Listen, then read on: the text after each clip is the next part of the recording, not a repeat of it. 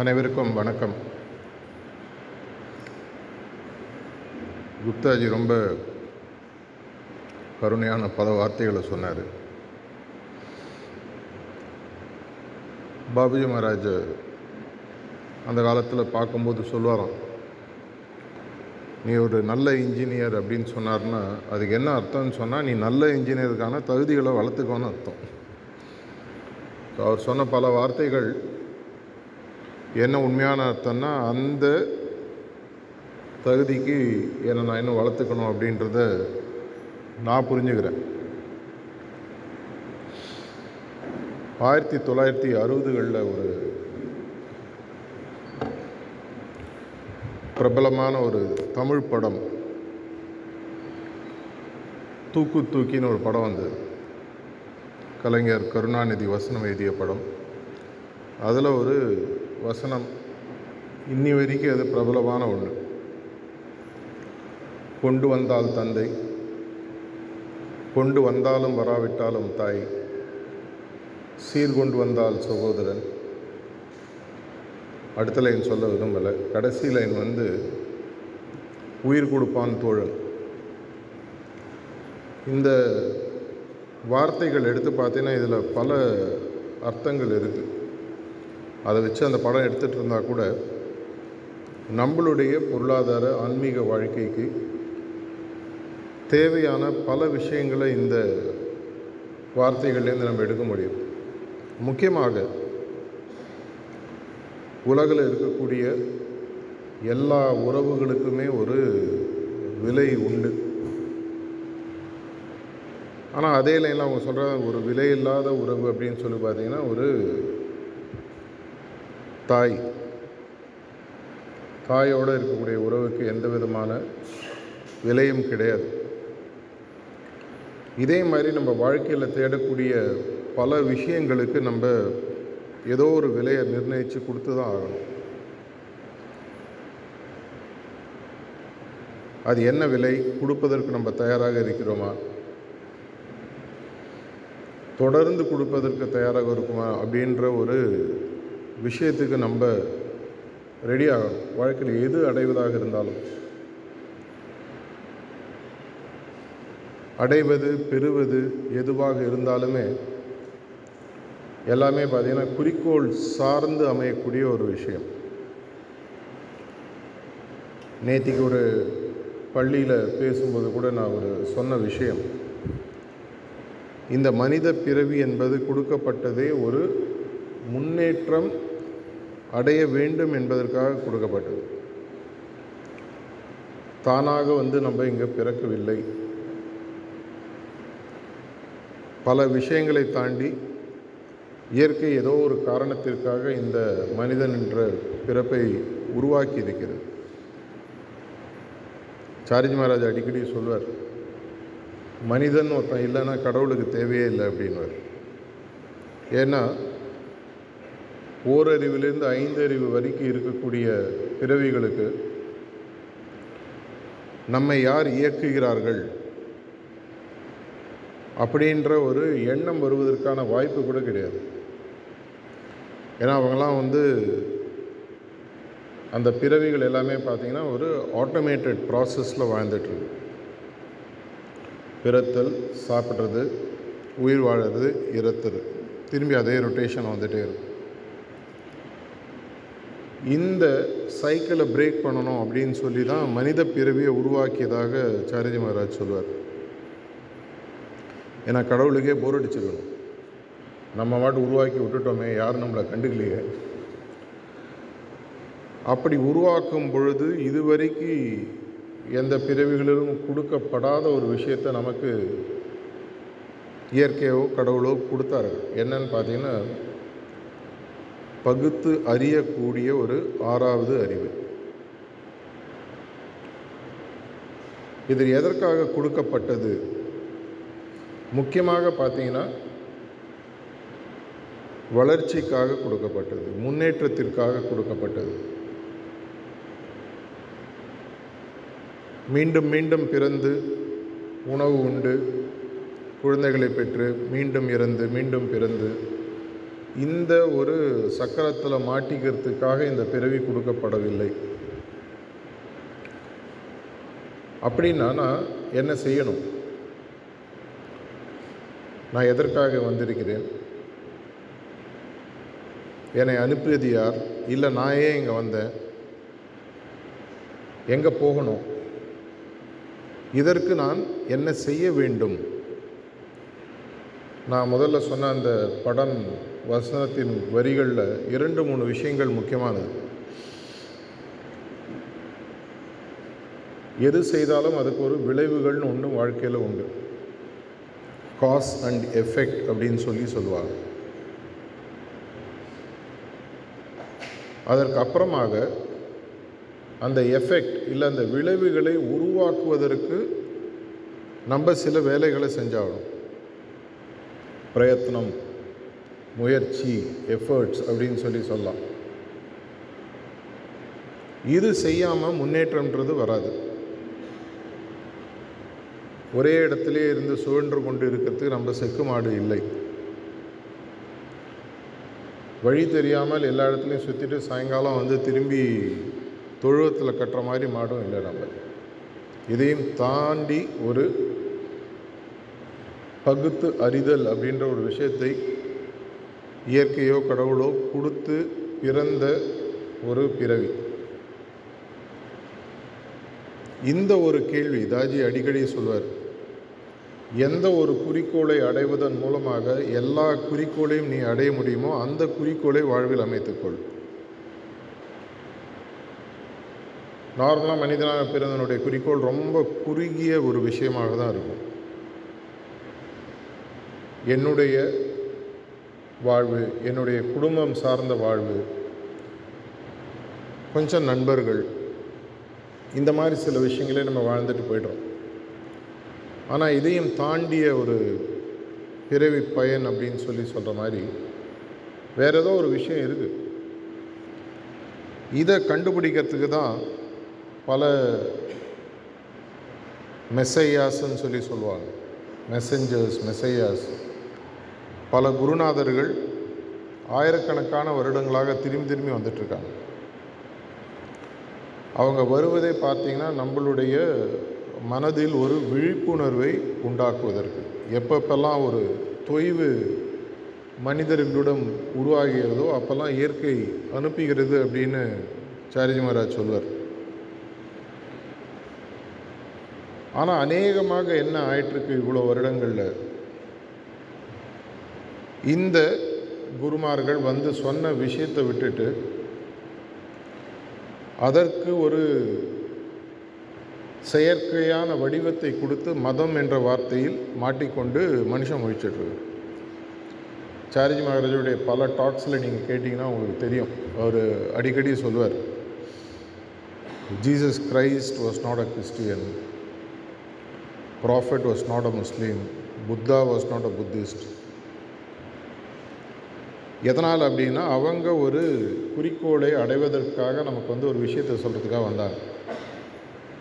அவர்கள் வந்து எந்த மதத்தையோ எதையோ ஃபாலோ பண்ணல. ஆனால் அவர்கள் சொன்ன விஷயத்தை விட்டு தும்ப விட்டு வாழப்படுகிறதுன்ற மாதிரி மற்ற விஷயங்களை எடுத்து அதற்கு ஒரு உருவத்தை கொடுத்து அது வழிபாடாகவோ வேறு ஏதோ விஷயமாக மாற்றி எந்த குறிக்கோளுக்காக அவர்கள் அனுப்பப்பட்டார்களோ அதை புரியாமலேயே அவங்கள திருப்பி அனுப்பிச்சிட்டாங்க. மேபி அந்த நேரத்தில் தான் கொஞ்சம் இயற்கை உஷாராகி இன்னும் தெளிவாக இவங்களுக்கு சொல்லணும் அப்படின்னு ஆன்மீகம் அப்படின்ற ஒரு விஷயத்தை புரிய வைக்கிற மாதிரி சில குருநாதர்கள் அனுப்ப ஆரம்பித்தது அதனுடைய முதல் வடிவம் பார்த்தீங்கன்னா லாலாஜி மகாராஜ். இதையும் தாண்டிய ஒரு விஷயம் இருக்குது அதை இந்த பிறவிலேயே அடைய முடியும். அதற்கு நீங்கள் சில விஷயங்களை இந்த கிரகஸ்தாஸ்தம்ன்ற ஒரு வாழ்க்கையிலேயே செய்து சாதிக்க முடியுன்ற ஒரு விஷயத்தை காட்டுவதற்காக வந்தார்கள். நம்மளுடைய அட்லீஸ்ட்டு இந்திய கலாச்சாரத்தில் நம்ம பார்த்தோன்னா வாழ்க்கையை நாலு பகுதியாக பிரித்து நான்காவது பகுதியாக கடவுளை சார்ந்து போய் கடைசியில் சன்னியாசம் வாங்கி காட்டுக்கு போய் கடவுளை கண்டுபிடிக்கணும். அப்படின்ற ஒரு கருத்தை உருவாக்கி வச்சு அது பல ஆயிரம் வருடங்களாக நம்மளுடைய தலையில் இறங்கிடுது. பல இடங்களில் தியானத்தை பற்றி பேசும்பொழுது எல்லாரும் சொல்கிறது எனக்கு என்ன முப்பது வயசு தான் ஆச்சு. நாற்பது வயசு தான் ஆச்சு. இன்னும் நிறைய நாள் இருக்குது நம்ம யாருக்குமே வந்து லைஃப் சர்டிஃபிகேட் யாரும் தெரிஞ்சு வருவதில்லை. என்ட்ரி டேட் தெரியும் எக்ஸிட் டேட் தெரியாது. இதனால தான் நம்ம குருநாதர்கள் சொல்கிறார்கள் இங்கே இருக்கும் பொழுது எவ்வளவு காலம்ன்றது நமக்கு தெரியாது. அப்போது இருப்பதற்குள் ஒரு உயரிய குறிக்கோளை அடைந்து அதை அடைவதற்கு தேவையான முயற்சிகளை எடுத்துக்கொள்ளுங்கள் அப்படின்னு சொல்லி சொல்கிறாங்க சொல்லுவது மட்டுமல்லாமல் இந்த குறிக்கோளை எப்படி அடைவதுன்றதுக்கான வழிமுறையை மிக மிக அருமையாக செய்து கொடுத்துருக்கிறாள் இப்போ நீங்கள் இங்கே உட்காந்துருக்கிற ஹால்லே நீங்கள் இந்த செஷன் முடிஞ்சோன்னு இப்படி சுற்றி நடந்து பார்த்தீங்கன்னா இந்த ஆன்மீக பாதையில் நம்ம எங்கே பயணம் செய்யணுன்றது அழகாக யாத்ரா கார்டனில் காணால் இருக்கிற மாதிரி இங்கே இருக்கிற டீம் வரைஞ்சி வச்சிருக்கு படிச்சிங்கன்னா பல விஷயங்கள் புரியும். மனிதனுக்கு ரொம்ப முக்கியமான விஷயம் நான் முதல்ல சொன்ன மாதிரி இந்த பகுத்தறிவை சரியாக உபயோகித்து வெறும்னா என்னுடைய பிறவி என்னுடைய உடல் என்னுடைய மனம் என்னுடைய வயிறு இந்த விஷயங்கள் சார்ந்து மட்டும் இல்லாமல் இதை தாண்டிய ஒரு பெரிய குறிக்கோள் இருக்கிறது என்ற ஒரு புரிதல் முதல்ல வரணும்.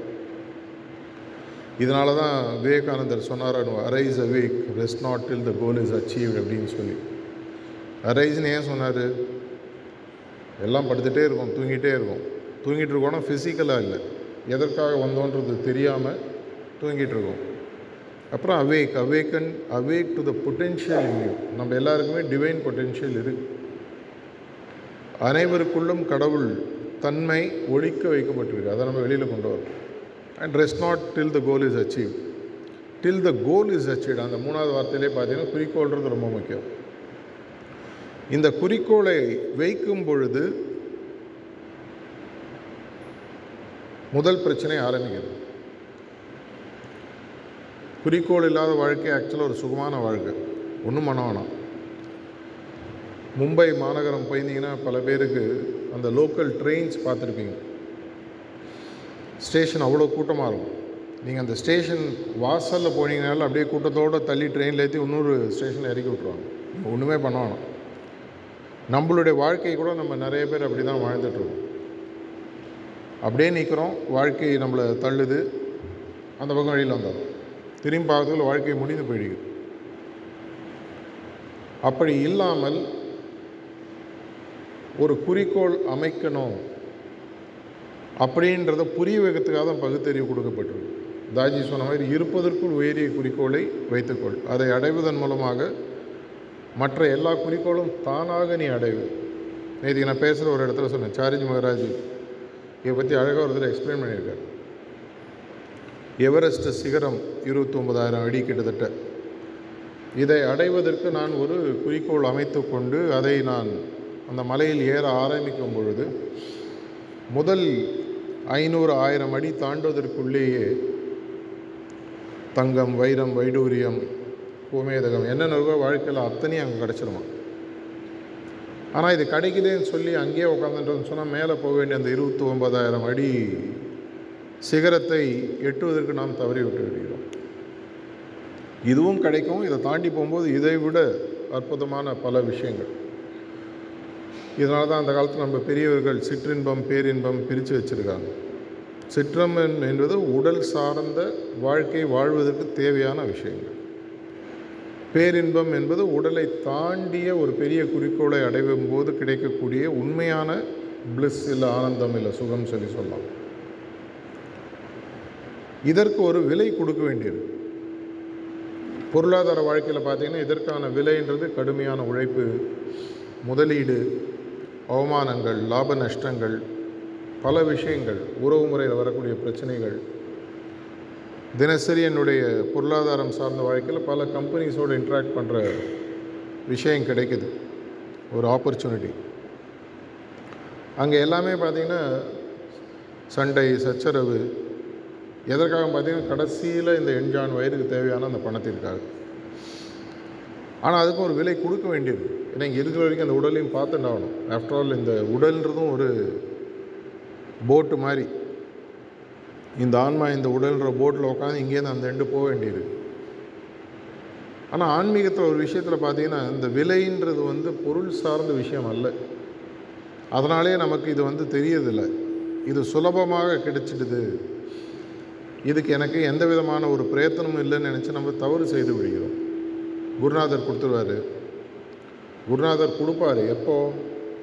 இந்த பாத்திரம் அவர் கொடுப்பதற்கு தேவையான பண்டத்திற்கு தயாராக இருக்கும் பொழுது.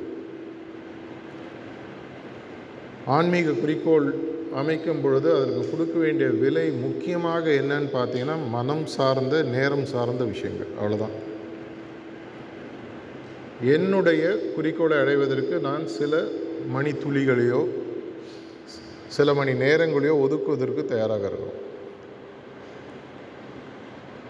குப்தாஜி சொன்னார் இருபத்தி நாலு மணி நேரம் அவர் வேலை செய்வார் அப்படின்னு. அது செய்கிறோமோ இல்லையோ நம்ம எல்லாருக்கும் முக்கியமாக இருக்கக்கூடிய ஒரு விஷயம் பார்த்திங்கன்னா அனைவருக்கும் கொடுக்கப்பட்டது இந்த இருபத்தி நாலு மணி நேரம். யாருக்கும் எக்ஸ்ட்ராவோ கம்மியோ கிடையாது. ஆனால் இந்த இருபத்தி நாலு மணி நேரம் கொடுக்கப்பட்டதை எதற்காக உபயோகிக்கிறோன்றது ரொம்ப முக்கியம். உலகத்தில் இருப்பதற்குள் உயரிய ஒரு பணக்காரனுக்கும் அதே இருபத்தி நாலு மணி நேரம் உலகத்தில் இருக்கக்கூடிய ஒரு ஏழைக்கும் இருபத்தி நாலு மணி நேரம் ஒரு பிரில்லியன்ட் ஸ்டூடெண்ட்டுக்கு இருபத்தி நாலு மணி நேரம் ஒரு முட்டாளுக்கு இருபத்தி நாலு மணி நேரம். என்ன வித்தியாசம்? அவங்களுக்கு கிடைத்த இந்த நேரத்தை அவர்கள் தங்களுடைய முன்னேற்றத்திற்கு எப்படி உபயோகிக்கிறார்கள்? புத்திசாலித்தனமாக உபயோகிக்கிறார்கள் தான் முக்கியம். இதே தான் ஒரு அபியாசிக்கோ ஒரு ப்ரிசெப்டருக்கோ ஒரு சென்டர் கோஆர்டினேட்டருக்கோ ஒரு ரிசர்ச்சிக்கோ ஒரு ஆர்எஃப்கோ ஒரு ஃபங்க்ஷனரிக்கோ இல்லை வர வரக்கூடிய ஒரு சீக்கருக்கோ இல்லை ஒரு பொருளாதார வாழ்க்கையில் இருக்கிறவங்களுக்கோ நம்ம கொடுக்கக்கூடிய ஆன்மீகத்திற்கு தேவையான விலைன்னு ஒன்று எடுத்து பார்த்தோம்னு சொன்னால் இந்த இருபத்தி நாலு மணி நேரத்தில் இந்த முயற்சிக்காக நான் எவ்வளவு மணி துளிகளையோ எவ்வளோ நேரங்களையோ ஒதுக்கி வைப்பதற்கு தயாராக இருக்கிறேன். ஆனால் இந்த ஆன்மீகத்தில் மட்டும் ஒரு பெரிய ஒரு ஆச்சரியம் நடக்கும். இது கமிட்மெண்ட்டுன்னு சொல்ல முடியாது ஆனால் கண்டிப்பாக நடக்கும். என்னுடைய ஆன்மீக வாழ்க்கை நன்றாக சீராக அமைய அமைய அமைய என்னுடைய பொருளாதார வாழ்க்கை சீராக அமையும். சீராக அமையும் பணம் வரும்னு நான் சொல்ல வரல. என்னுடைய வாழ்க்கையை சரியாக வாழ்வதற்கு தேவையான அனைத்து விஷயங்களும் இந்த ஆன்மீக வாழ்க்கை எனக்கு சொல்லிக் கொடுத்தது. குறிக்கோளை சரியாக அமைத்துக்கொள் அதற்கு தேவையான முயற்சிகளை செய். வரும்போது வரக்கூடிய தடைகளை எப்படி அதை நீ யூஸ் பண்ணணும் எப்படி தாண்டணும் நினைத்த விஷயம் நடக்கலைன்னா கூட அதை எப்படி ஒப்புக்கொண்டு அடுத்த விஷயத்துக்கு போகணும் இந்த முதிர்ச்சியை ஆன்மீகம் கொடுக்கிறது. நான் பல பெரிய கோடீஸ்வரர்களை தினசரி பார்க்கக்கூடிய அனுபவம் எனக்கு இருக்குது என்னுடைய தொழிலில். அவங்களெல்லாம் பார்க்கும்போது சாரிஜி மகாராஜ் ஒரு கதையில் சொன்னது தான் ஞாபகம் ஒரு பெரிய முனிவர் இல்லை ஒரு ரிஷி இல்லை ஒரு ஸ்பிரிச்சுவல் சீக்கர் அக்பரை பார்க்க போனாராம். அவர் அரண்மனையில் போயிட்டு வாசலில் வெயிட் பண்ணுறாரு வாசலில் இருக்க காவல்காரன் சொல்கிறான் அவர் வந்து ப்ரேயரில் இருக்கார் இப்போ உள்ளே விட முடியாது. இவர் சொல்கிறாரு நானும் ஆன்மீகத்தில் இருக்கிற ஆள் தான்ப்பா நான் ஓரமாக போய் உக்காந்துக்கிறேன் சரி போனால் போது உள்ளே போகுன்னு சொல்லிட்டு அவர் உள்ளே போய் உட்கார்றாரு உள்ளே போய் பார்த்தா அக்பர் தொழுதுட்ருக்காரு இவர் பார்க்குறாரு இவர் திடீர்னு எழுந்து வெளியில் போக ஆரம்பிச்சார். அக்பர் உடனே திரும்பி இந்த பக்கம் பார்த்து பின்னாடி கேட்குதுங்களா இல்லையா? அதை ஒருத்தர் கை தூக்குறாரு கேட்குதுங்க அவங்கவுங்களுக்கு ஒரு ஸ்கிரிப்டு இப்போ கேட்குதா அதே ஆளு தான் திரும்பி கை தூக்குறான். பரவாயில்ல. கொஞ்சம் வால்யூம் இன்க்ரீஸ் பண்ண. அவர் எழுந்து போகிறத பார்த்த உடனே அக்பர் உடனே கண் திறந்து ஒரு நிமிஷம் இருப்பா எதுக்கு நீ போயிட்டே இருக்க? நான் இல்லை எனக்கு புரிஞ்சு போச்சுனாக்கா என்ன உனக்கு புரிஞ்சு போச்சு எனக்கு வாழ் எனக்கு வாழ்க்கை இப்போ புரியுதா? இது பெட்ரு எனக்கு வாழ்க்கையில் சில விஷயங்கள் தேவை. ஆ? இது பின்னாடி கேட்குதுங்களா ஆ எல்லாம் கை தூக்குறாங்க உங்களுக்கு இப்போ கேட்குதா கேட்குதா உங்களுக்கு கேட்குதா இங்கே கூட கேட்கலையா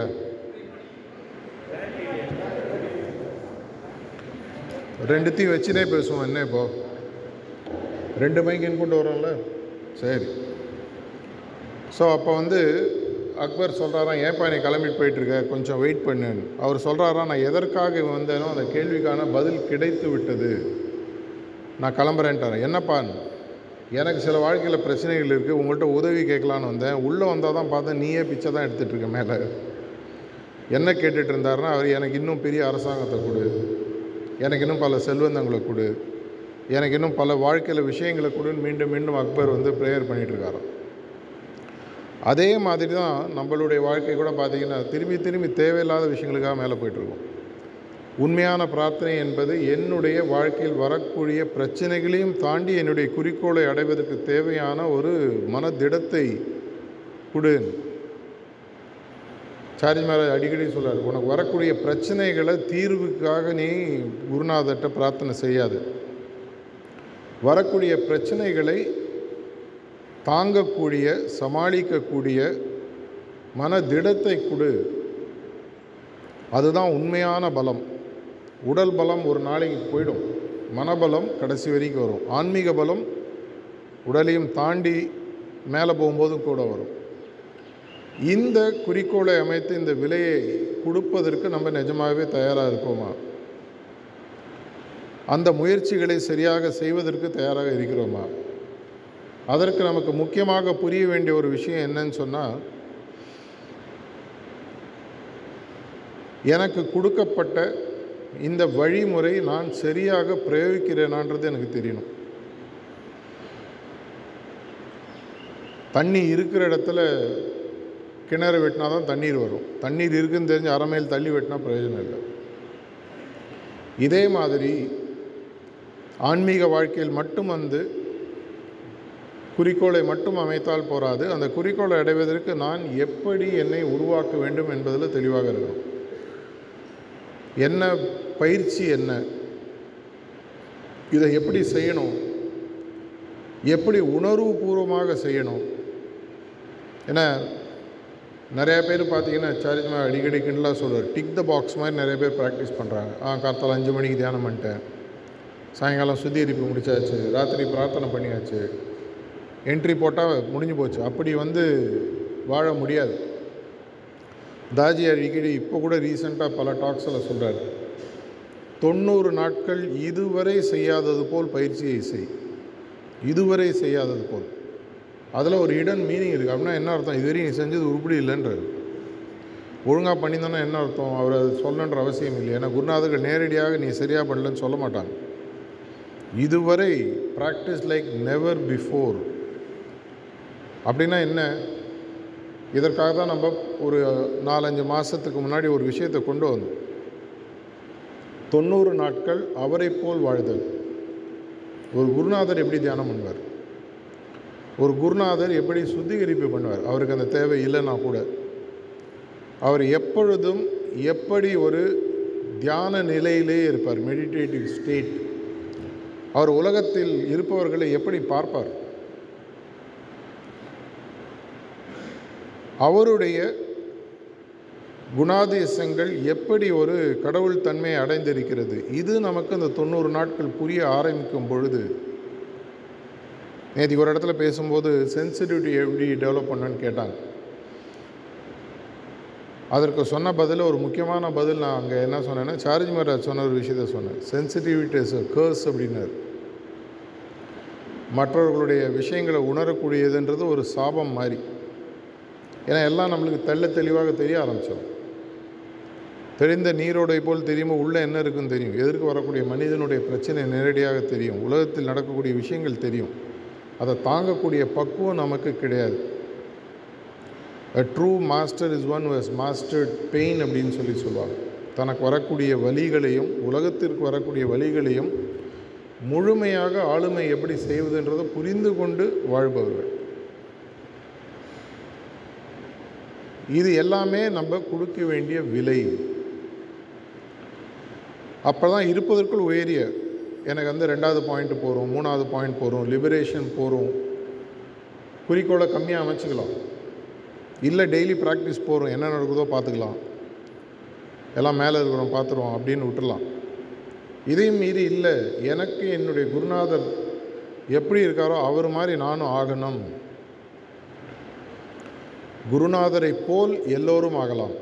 குருநாதர் ஆவது முக்கியம் அல்ல குருநாதரை போல் ஆவது முக்கியம். இதுதான் தாஜி அடிக்கடி சொல்கிறார் பிகம் லைக் ஹிம் அப்படி ஆகும் பொழுது நம்மளுடைய வாழ்க்கை எப்படி மாறுதுன்றதுக்கு நம்மளுடைய குருநாதர்கள் ஒரு உதாரணம்.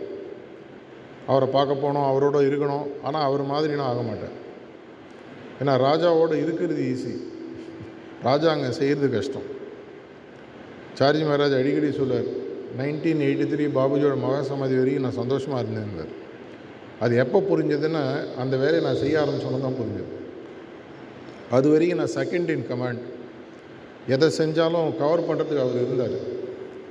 இப்போது நான் தான் புல்லட்டை வாங்கணும் அப்படின்வார் ஃபஸ்ட் இன் லைன் அதனால் குருநாதர் போல் ஆவது ஒரு சுகமான விஷயம். ஆனால் இதுக்கு ஒரு கண்டிப்பாக ஒரு விலை இருக்குது அப்படின்னா இதில் இரண்டு முக்கியமான விஷயங்கள் நம்ம சொன்ன மாதிரி விளைவுகள் என்ன?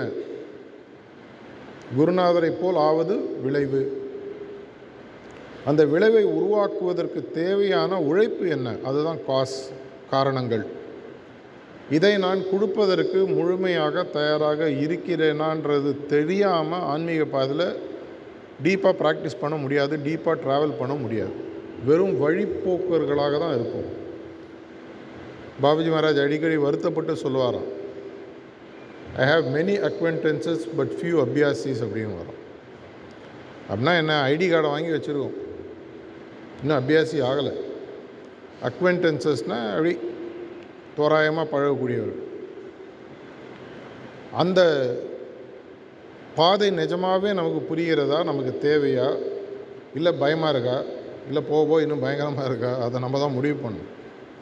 இதற்கு நம்ம தயாராக இருக்கக்கூடிய பட்சத்தில் உழைப்பு மற்றும் நேரம் தன்மை மாற்றம் இவ்வளோ தான் நம்மளுடைய விளைவுகளை உருவாக்குவதற்கு நம்ம கொடுக்க வேண்டிய மூலப்பொருள். பெருசாக பணம் கிடையாது. மிஞ்சி போனால் நீங்கள் இப்போது உங்கள் வீட்டிலேருந்து ஆசிரமம் வந்துட்டு போகிற செலவு. ஒரு டூ வீலரோ காரோ பஸ்ஸோ மற்ற செலவு எதுவுமே கிடையாது. ஆனால் மனம் ஆன்மீகம் முயற்சி சார்ந்த ஒரு விஷயம்.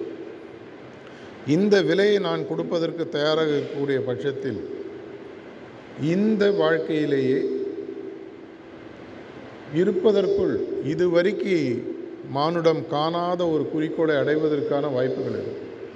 பாபி மகாராஜ் வந்து சென்ட்ரல் ரீஜன்ற ஒரு விஷயத்தை கண்டுபிடிச்சு சொல்லுவது வரைக்கு ஹையஸ்ட் அப்ரோச்சுன்றது அதை விட பல படிகள் கீழே தான் அன்னி வரைக்கும் இருந்த ரிஷிகளுக்கும் முனிவர்களுக்கும் இருந்திருக்கு அவங்களுக்கு அதுக்கு மேலே கிடையாது. ஏன்னா தெரியாது. அது வரைக்கும் அந்த ரோடே போடல. ரோடு போட்டால் தான் அந்த ரோட்டில் போக முடியும். அவர் வந்து அந்த பாதையை உருவாக்கி அந்த பாதையில் எப்படி பத்திரமாக போகணுன்றதையும் நமக்கு சொல்லி கூடயே இருந்து அழிச்சிட்டும் போகிறார்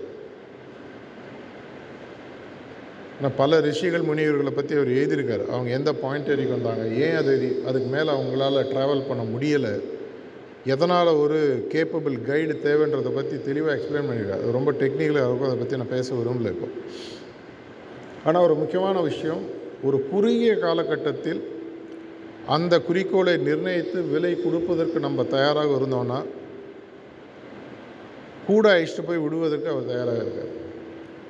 இவ்வளோ நாள் நம்ம எப்படி வாழ்ந்தோம் நம்மளுடைய ஆன்மீக வாழ்க்கைன்றது முக்கியமல்ல. நான் எல்லா இடத்துலையும் சொல்ல மாதிரி ஒவ்வொரு நாளும் ஒரு புதிய நாள். இன்றைக்கி நான் திரும்பி யோசிச்சு பார்க்கணும். இந்த குறிக்கோள் உண்மையாகவே எனக்கு இருக்கா? இதற்கு நான் தயாராக இருக்கிறேனா? இதற்காக நீங்கள் உறவுமுறைகளை விட வேணாம் வாழ்க்கையை விட வேணாம் சம்பாத்தியத்தை விட வேணாம் எதையுமே விட வேணும் விட வேண்டிய விஷயம் என்னென்னா நம்மளுடைய அகங்காரம் அகம்பாவம் கோபம் இந்த மாதிரி விஷயங்களை தான் விடணும். அப்போ ஆட்டோமேட்டிக்காக ஒரு பெரிய இடத்துல கொண்டு வைக்கிறதுக்கு அவர் தயாராக இருக்கிறார். குறிக்கோளும் குறிக்கோளின் விலையும் கொடுப்பதற்கு நாம் தயாராக இருக்கிறோமா என்பதை நாம் சிந்திப்போம். நம்மளுடைய குருநாதர்கள் எப்போ ரெடியாக இருக்கார் லாலாஜி மகாராஜ் நம்மளுக்கு ஒரு அஷூரன்ஸ் கொடுத்துருக்கார். விஸ்பர்ஸில் ஒரு அஷூரன்ஸ் கொடுத்துருக்கார். இன்றையிலிருந்து அதாவது இந்த மார்க்கம் உருவாகினதுலேருந்து மகாப்பிரளயம் வரைக்கும் இந்த மார்க்கம் மனிதனுக்கு தொடர்ச்சியாக கிடைக்கும் அப்படின்ற அஷூரன்ஸும் ஒரு விஸ்பர்ஸில் பாபுஜி மகாராஜ் அவர் கொடுக்குறார். படித்து பாருங்கள் உங்களுக்கு தெரியும். இதில் ஒரு அப்படின்னா என்ன அட்வான்டேஜ் பல ஆயிரக்கணக்கான வருடங்களுக்கு முன்னால் ஏதோ ஒரு காரணத்தினால் பிராணாகுதி திரும்பி பெற்றது போல் நடக்காதுன்ற ஒரு அஷூரன்ஸ் அதுக்காக அப்படியே விட்டுற முடியாது. அதற்கு தேவையான முயற்சிகளை எடுத்து அந்த குறிக்கோளை இந்த வாழ்க்கையிலே நம்ம மட்டும் அடைஞ்சா போகாது உலகத்தில் எவ்வளோ வேகமாக எவ்வளோ பேருக்கு கொண்டு போய் சேர்க்க முடியுமோ அந்த முயற்சிகளிலும் ஈடுபடுவோம். ஒன்றாக வேலை செய்வோம். இன்னும் பல பல விஷயங்கள் போய் அடைய வேண்டிய டெல்லி பகு தூரேன்னு வாங்க ரொம்ப தூரம் போகணும். ஆனால் சேர்ந்து போவோம். நன்றி வணக்கம்.